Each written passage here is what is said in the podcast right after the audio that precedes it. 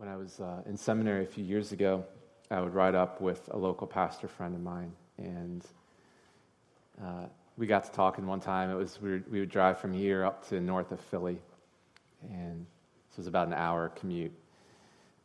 and uh, we got to talking one time. I happened to be making a church poster at the time, and he said, uh, his name was Chris. He said, "Well, you know, Terry, every church poster has to have the three F's."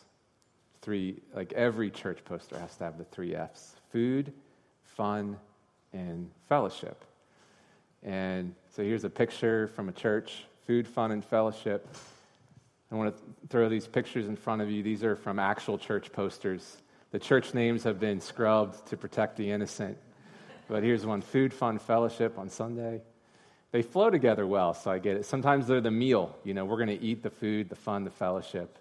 But come, it's going to be food, it's going to be fun, it's going to be awesome. You can make it into a logo, the three F's. This has been done. I have facts here.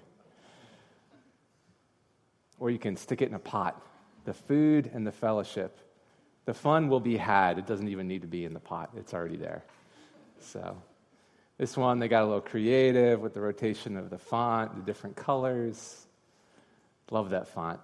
Um, the food and the fun. Sometimes the fellowship is implied, and that's okay. We get it. And then this is the last one. This sort of is the next level, F4. You go to F4 level, it's going to be Friday, fun, food, and fellowship. This is an actual example uh, pulled from the interwebs. So we, we, we're going to talk about fellowship today, and the sermon title is Longing for Fellowship. And the word fellowship is what we sandwich in between food and fun in the church. And it's synonymous with the potluck fun, which sometimes are not that fun, let's just be honest. But they can be a great time of fellowship. And there always has to be food there. But we, today we want to get at what the biblical definition of fellowship is so that we understand what the world is longing for, that they're longing for something that we actually have among us. And it's a Christian word, fellowship, or it's a word that we often use in the church at least. We don't know what to do, do with it always. The word itself, if you break it down, it's very basic stuff here. Fellow is an old English word. It means a, com- a comrade or a companion. A fellow and then when you add the word ship to any word, like you could think of sportsmanship, uh, when you add that suffix to any word, it talks about the form that that thing, how that thing takes shape. So fellowship is the shape that uh, companionship or camaraderie, the shape that that takes. In Scripture, uh, it's often with this Greek word, um, koinonia. So it's it's always nice to know a couple Greek words. Koinonia is a fun one. Sometimes they'll say koinonia fellowship. It's a redundancy, but koinonia means fellowship, it means participation, it means sharing together, it means participation in a way that we can see it playing out. And this is the Greek word that is translated fellowship in your Bibles. And here's some examples from Scripture of where it shows up. I'll just read these to you. Acts 2:42, maybe the pinnacle of fellowship in the early church, Acts 2:42, they devoted themselves to the apostles' teaching and the fellowship, to the breaking of bread and to prayers. This next one is from 1 Corinthians 1 9. You were called into the fellowship of his Son, Jesus Christ our Lord. So, this fellowship is something that we're called into with Christ. It's part of the faith. But then it starts to interact horizontally with one another. This next one is from 2 Corinthians 13 14. The grace of the Lord Jesus Christ and the love of God and the fellowship of the Holy Spirit be with you all. So we also have fellowship, koinonia, with the Holy Spirit. And then this next one from 1 John 1 3. This is The writer John talking to the early church about the fellowship that they had with Christ. And they talked about how they saw him in the flesh, they were with him. They touched him, they saw him, they saw his words. And then he goes on, he says, That which we have seen and heard, we proclaim also to you, so that you too may have fellowship with us. And indeed, our fellowship is with the Father and with his Son, Jesus Christ. He goes on a couple verses later in verse 7, and it now starts to interact with the horizontal way that we live. If we walk in the light, if we walk in the light as he is in the light, we have fellowship with one another. And the blood of Jesus, his son, is cleansing us from all sin. These are the scripture verses that point to what fellowship is. I'll hold this definition in front of you, and then we'll, we'll look at a story in scripture uh, where it gets lived out. So, fellowship, just even from the, own, the definition of the word, and I've kind of added the horizontal component of what, what does fellowship actually mean in our lives, in the life of the church. Fellowship is the visible community that takes shape as believers freely share what is held in common the love of Jesus Christ. Jesus Christ and all that he accomplished is what we hold in common. And specifically, we're called to hold his love amongst ourselves. And then the form that that takes in everyday life is the fellowship. Okay, so fellowship is this, this form that takes shape in the church as we love one another. Here's some characteristics of fellowship, and this is what we'll unpack today. We'll, we'll go through these one by one. Because, like I said, we know how to put fellowship on a church poster, but the word itself is a word that, I mean, let's just be honest. When was the last time you used the word fellowship in a sentence? It probably just had, it had its roots and connection back to either a poster or um, we're going to this fellowship, like you think of it as a, as a noun, a group. But fellowship, the characteristics of fellowship itself are that it's visible, risky, humble, costly, and free. And if practiced with radical love for one another, it will persuade the world Where could we look in Scripture for the idea of fellowship? We could go back to the garden. Adam and Eve with the Lord. They had perfect fellowship with the Lord. There was nothing between them. There were these boundaries set, and, and they, they compromised. They compromised that fellowship with a decision that they took upon themselves to partake of something that the Lord um, wasn't yet ready to reveal to them. And they took it anyway, prematurely. And then one generation later, we had murder. And the blood was crying out to the Lord. And ever since then, the storyline of Scripture is essentially how does God restore the fellowship with humanity and Himself? So, where would we look to that in Scripture? We look to Jesus. And specifically, we would look to the relationship that he had with the apostles. That's where we're going to go today. You can turn to the Gospel of John, chapter 13. There's lots of places that we could go to start to see how Jesus expressed fellowship.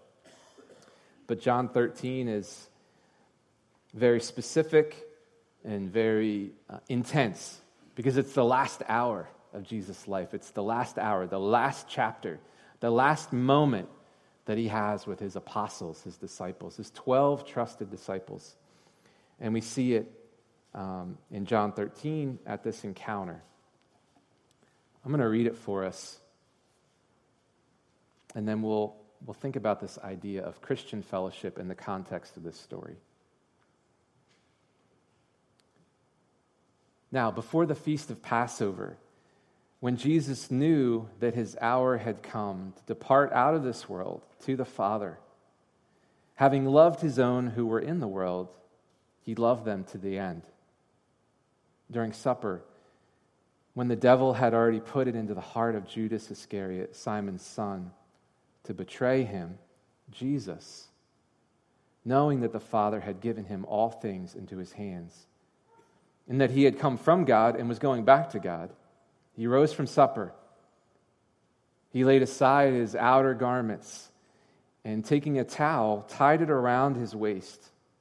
Then he poured water into a basin and began to wash the disciples' feet and to wipe them with the towel that was wrapped around him. He came to Simon Peter, who said to him, Lord, do you wash my feet? Jesus answered him, What I am doing, you do not understand now, but afterward you will understand. And Peter said to him, You shall never wash my feet. Jesus answered him, If I do not wash you, you have no share with me. So Simon Peter said to him, Lord, not my feet only, but also my hands and my head. Jesus said to him, The one who is bathed does not need to wash, except for his feet, but is completely clean. And you are clean, but not every one of you, for he knew who was to betray him. That was why he said, Not all of you are clean. When he had washed their feet and put on his outer garments and resumed his place, he said to them, Do you understand what I have done to you? We'll pause there. Fellowship we see in Jesus' life is visible. And there's this final hour that Jesus is with his 12 apostles. In Mark, when Jesus first called his disciples to himself, it says in Mark chapter 3, verse 13, that he desired to be with them. And he, he drew to, to himself the ones that he wanted to be with. There was this mutual building of fellowship amongst the apostles. And then I love what verse 1 says at this final hour, the final hour, he loved them to the end. To the very end, he loved them. And we see this visible act that's an expression of love. So fellowship is visible, and we see it here in this very um, interesting expression with the foot washing. We also see that uh, fellowship is risky. There's a vulnerability to the way Jesus expresses his life with the apostles. So, this Judas, who was one of his trusted inner circle, at the final hour betrays him. At the, at the Last Supper they shared together, Jesus says, Go do quickly what you have to do. And you could say one of his best friends betrayed him at the very end. Peter, who was sort of the, sort of the high point amongst the apostles, he said, I'll never forsake you, Lord. And all the way to the cross, all he did was forsake that he even knew Jesus. And Jesus, in his vulnerability, he, he, um, he does something and this is the third thing that fellowship is humble. He humbles himself. As the meal gets underway, something unimaginable takes place. So, in, in, this time, in this era, people would travel and they would have a fellowship meal together. And in this case, they were celebrating the Passover, an important time in their faith. And so they all sat down for the meal, and it was special because it was Jesus and the 12 apostles. And the 12 apostles, you know, they were all equal amongst themselves. So we don't know why, but none of them washed each other's feet. And then Jesus got up from the table. He took, out his out, took off his outer garments, wrapped a, ta- a towel around his waist, and started humbling himself. The practice at that time was that you would wash the servant of the house, and often the slave of the house would wash the feet of those traveling in. And it was a very, you know, no one wanted to do that. Who wants to do that? Who wants that job? Washing the grime from the feet. Jesus said, I didn't come to serve, I came to be served. I came to serve and to give my life as a ransom for many. And in Philippians 2, we, we hear about the life of Jesus described. He, in the very nature, he was, in his very nature, he was God. But he didn't consider equality with God something to grasp onto. That was not the goal of his life, was not to hold on tightly but he emptied himself and he take, took the form of a servant, a bondservant, a slave. So, God in the flesh, God of the whole universe, Jesus Christ, he takes on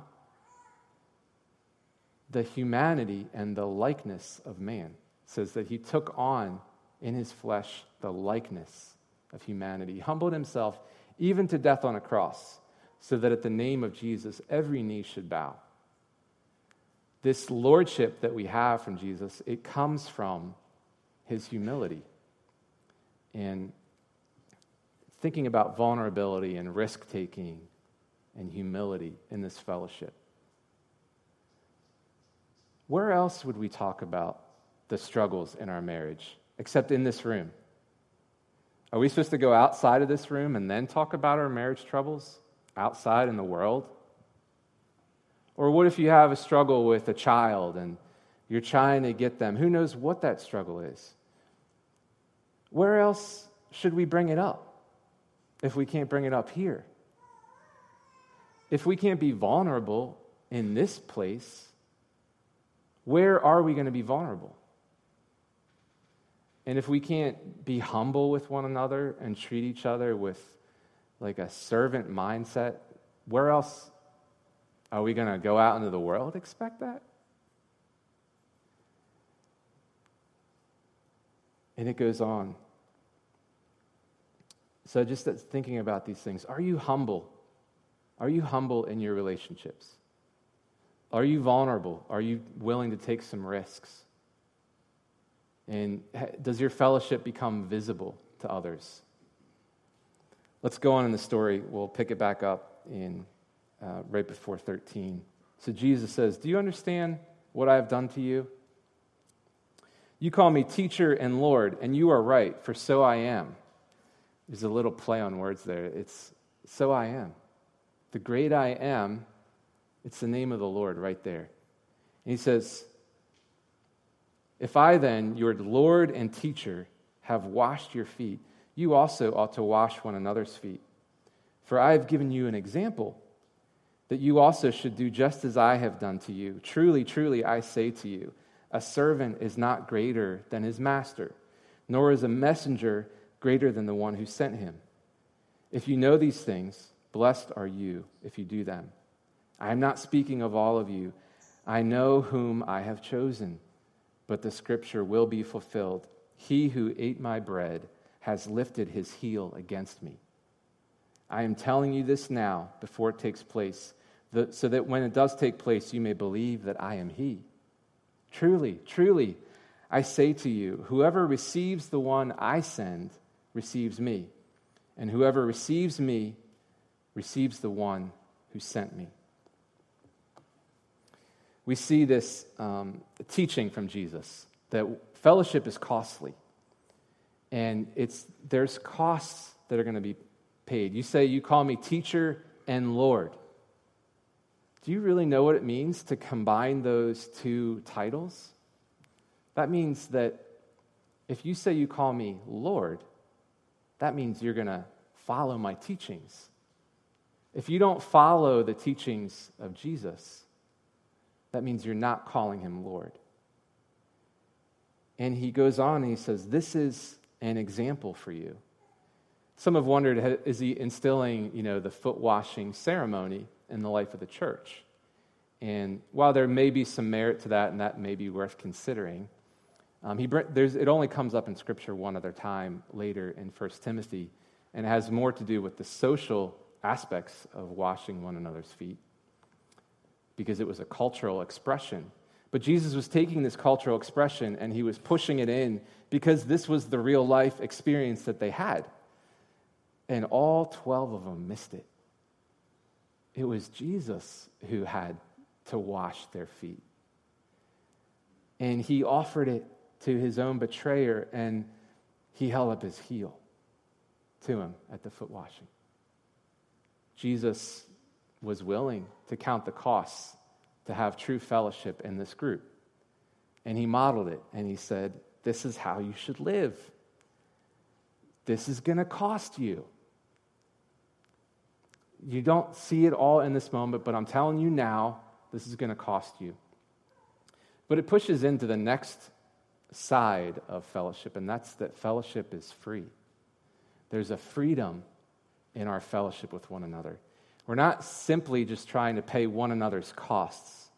Back when I was in high school, um, we had some friends that worked at McDonald's, and we would say, Oh, can you give us some free food? We'd show up, we'd go through the drive through. Can you give us some free food? And, you know, technically that's stealing, just putting it out there. But we didn't know any better. We just wanted free food. But someone had to pay for that food. Maybe it was an organization. Who knows? But someone had to pay for that food. I came to find out one of my friends in high school, his family owned one of the McDonald's franchises up in our area. So someone's paying for that food. It, there was a cost associated, but all we knew was the freedom of it. And it's like that in fellowship. There is a cost that we pay. Galatians 6 2 says, Bear one another's burdens.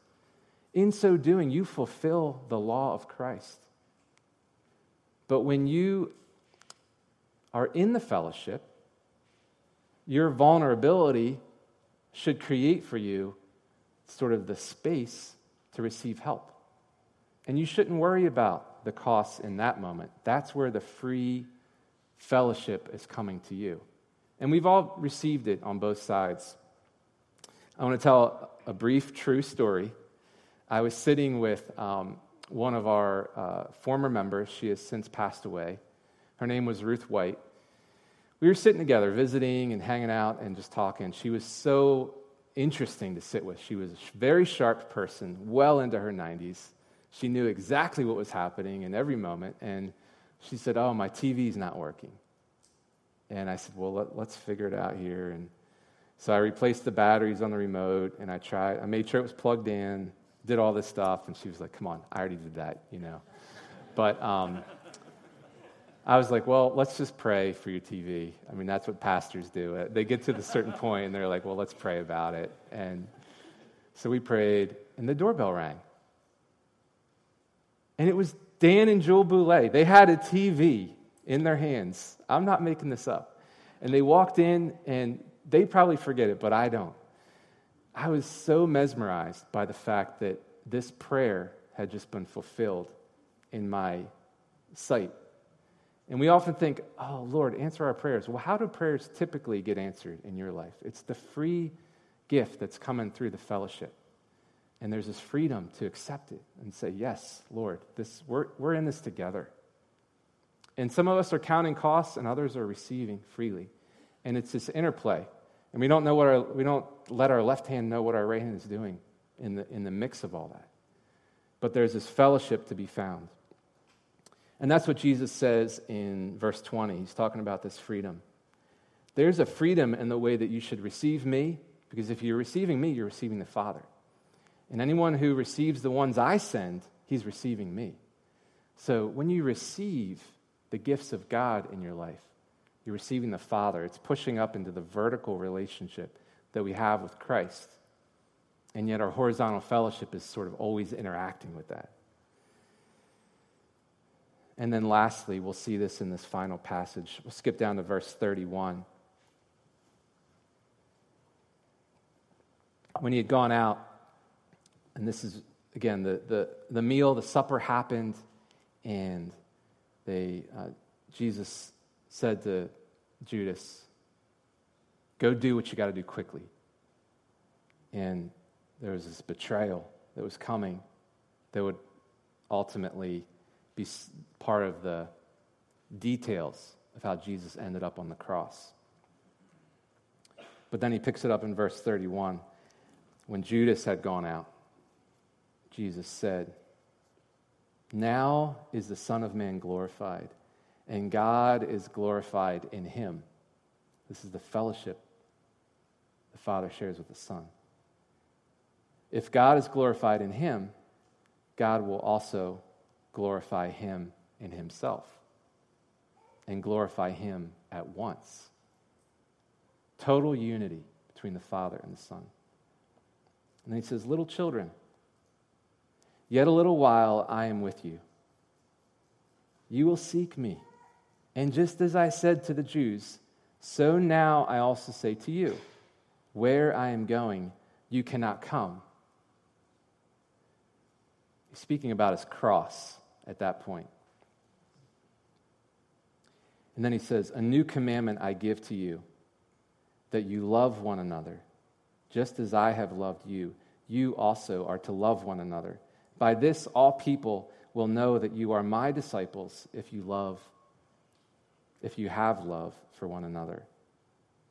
And then Simon Peter said to him, Lord, where are you going? If we can't follow, where are you going? And Jesus, Jesus is like, It's okay, Peter. Where I am going, you cannot follow me now, but you will follow afterward. So there's this recognition that what Jesus endures on the cross is only endurable by him, and we follow after him by what? Taking up our own cross and following him. So there is this costliness that I referred back to. And, but the final point in fellowship is maybe the most convicting. Fellowship is meant to persuade the world. Our love that we share for one another is meant to persuade the world that this love that we share with one another is so beyond transaction, it's so beyond worldly love, it's so beyond anything that's attainable on our own. It's something I've been longing for, this kind of love. This is the way the faith takes shape, and it's the fellowship. The fellowship takes shape around these characteristics. Uh, there's a picture here from Brandywine Creek State Park. As many of you know, we have a life group ministry, and the life groups are small groups that we gather together. The life group ministry is like this gazebo in Brandywine Creek State Park. So, a gazebo is sort of a construct, uh, uh, it has this weight to it. It has a concrete floor. You know, we don't like to get our feet dirty when we have picnics. So we expect, we want that pavilion. Yes, it's first come, first serve, but it better be open when I get there. Because if not, then I'm upset with those people that came first. That's how human we are. We come to a first come, first serve pavilion, and we get mad at the people there. But this pavilion, it's, it's, it's standing something up. Underneath this pavilion is birthday parties, weddings, a lot of good food, fun, and fellowship. But the fellowship is not the pavilion itself. So the, the life group ministry is not the fellowship. The, the life group is a construct to enable something that should be happening naturally among us as a church. But culturally, we really struggle with fellowship. We don't know how to be humble with one another. We don't know how to be vulnerable with one another. We know how to isolate ourselves. We were forming a, a Bible study a couple years ago, and it's with, you know, men that have lived the path of life. And two of them came separately and said, I feel so isolated. Well, how about we circle up? So we did. So there's this gazebo that's sitting above us, that we, you know, the building of the church. But inside is the actual fellowship. So I just want to hold these questions in front of you as we enter into the Lord's Supper.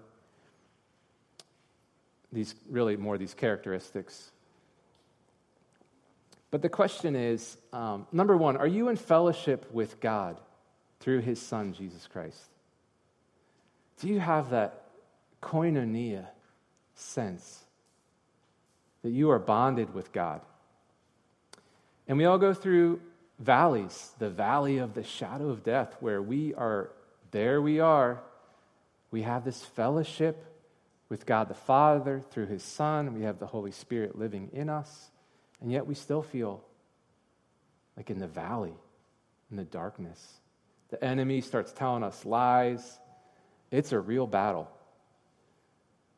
But here is where we find something different in the sense of we can't do this on our own. So we have we need one another. And this fellowship is only going to live on the individual ingredients. Fellowship is, is a group thing, it's a body, but it only works if each individual member does its part. So, in other words, you can't have a good fellowship if no one is vulnerable, no one is humble is no, no one is willing to pay the cost, to count the costs of what it means to be part of this fellowship. But it's a group thing, nonetheless, more than it is an individual thing. But we, we each own our response to what this fellowship looks like. So I want to just challenge you pick one of these when it comes to your fellowship with brothers and sisters and as you consider um, this table before us? Is your fellowship visible? Is it risky slash vulnerable? Is it humble? Are you willing to count the costs? Are you willing to accept the free gift that people offer you when you're in need?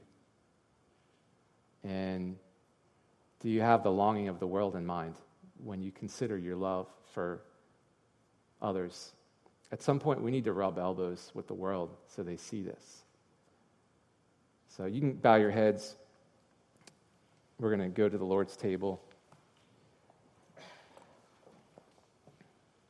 Lord, we come before you at this table with the recognition, Lord, that it's, it's an ordinance that we share together as a representation, that we gather around your free gift of salvation through the death and resurrection of Jesus Christ. And this table is a meal for the fellowship, it's for the believers, those of us who believe in you as teacher and Lord. And Lord, so I just offer a prayer over this congregation and the freedom to partake in this meal for the believers here. If someone is here and they're not a they haven't confessed Jesus Christ as Lord, then give them the freedom, Lord, just to let this meal um, be something they observe because it really is meant as a meal for the fellowship, but it's not meant to be exclusive. It's meant to uh, be invitational. And we just pray that that invitation is felt to each person. For those of us that need a reminder, Lord, that yes, you're enough for us, Jesus, in your lordship uh, in your teachings. Um, empower us, Lord, by your Spirit to um, enjoy this meal and to be challenged to live out the faith as a community in a powerful way. We pray all this in Jesus' name.